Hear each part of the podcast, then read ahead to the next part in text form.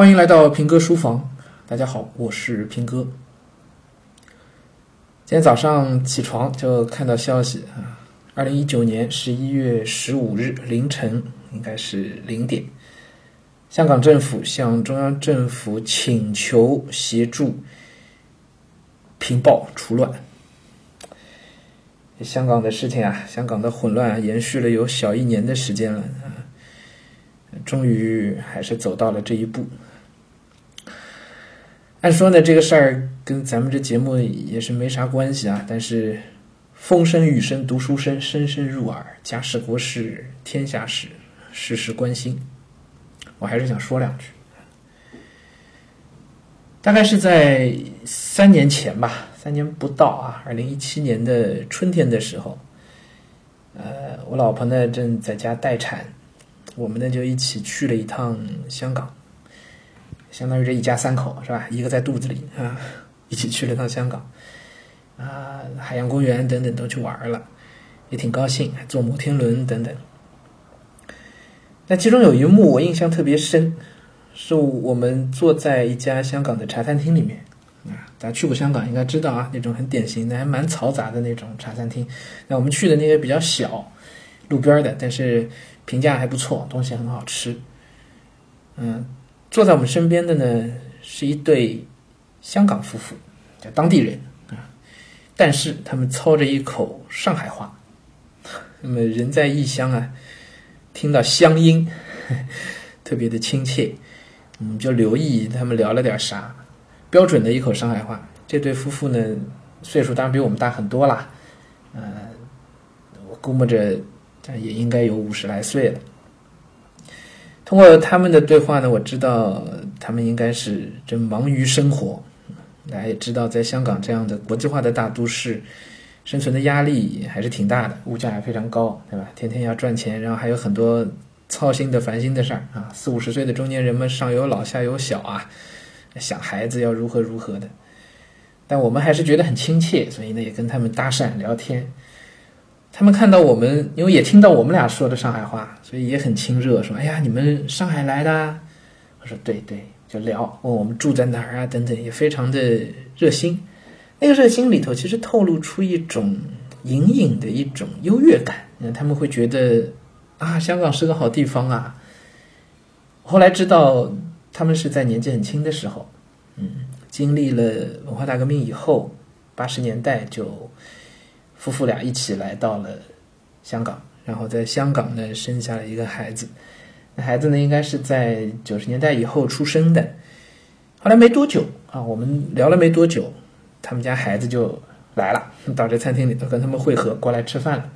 一个瘦瘦的小伙子，啊，这已经你从他身上已经能明显的感觉到，这就是一个挺国际化的香港的一个一个年轻人了啊，呃，过来的那个。那个男孩子呢是不会说上海话了，啊，就他们三个人就开始用粤语交流了，嗯，但至少这是一个非常温馨的一个画面。言语之间呢，我们也能感觉得到，他们当时离开大陆去香港，在八十年代的时候，其实很显然是因为在大陆受到了一些可能在当时看不太公正的待遇啊，至少在动乱期间嘛，十年动乱期间。他们应该是被侮辱与被损害的，至少没有被温柔对待的那些不幸者中的一员，所以他们毅然决然地离开故土，来到一个全新的城市，一切从零开始，重新打拼，一直到现在，他们拥有了在香港的一个至少是安定、妥帖的一个生活吧。后来我们打招呼离开。走在路上呢，我还在跟我老婆感慨，我说：“哎呀，挺不容易的。”我说：“换了我们这样的岁数，完全换到一个全新的地方，我们能不能打拼得下来呢？不知道。但至少我觉得这对夫妇是很让人敬佩的。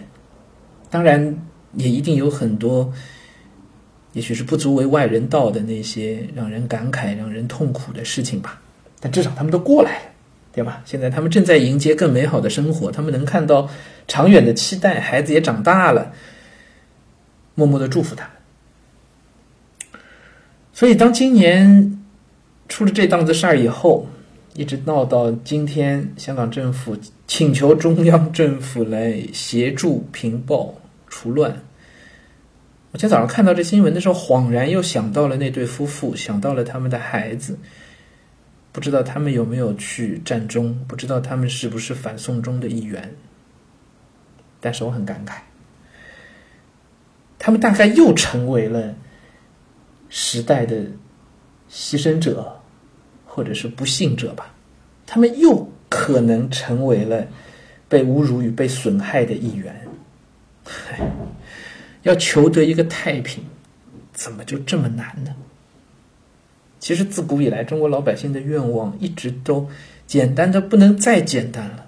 大家不求风调雨顺，但求国泰民安。即便国泰民安都做不到，老百姓也只希望自己能够过上一个。安稳妥帖的生活，了此一生也就足够了。可偏偏几千年的中国历史上，真正的太平岁月，只怕屈指可数吧。当时没有留下联系方式，我不知道他们现在怎么样。在这样动荡的年岁里，还能不能岁月静好？哎，所以也只能。远远的给他们一些祝福吧，希望一切都会好起来。祝福香港，祝福中国。平哥书房，明天再见。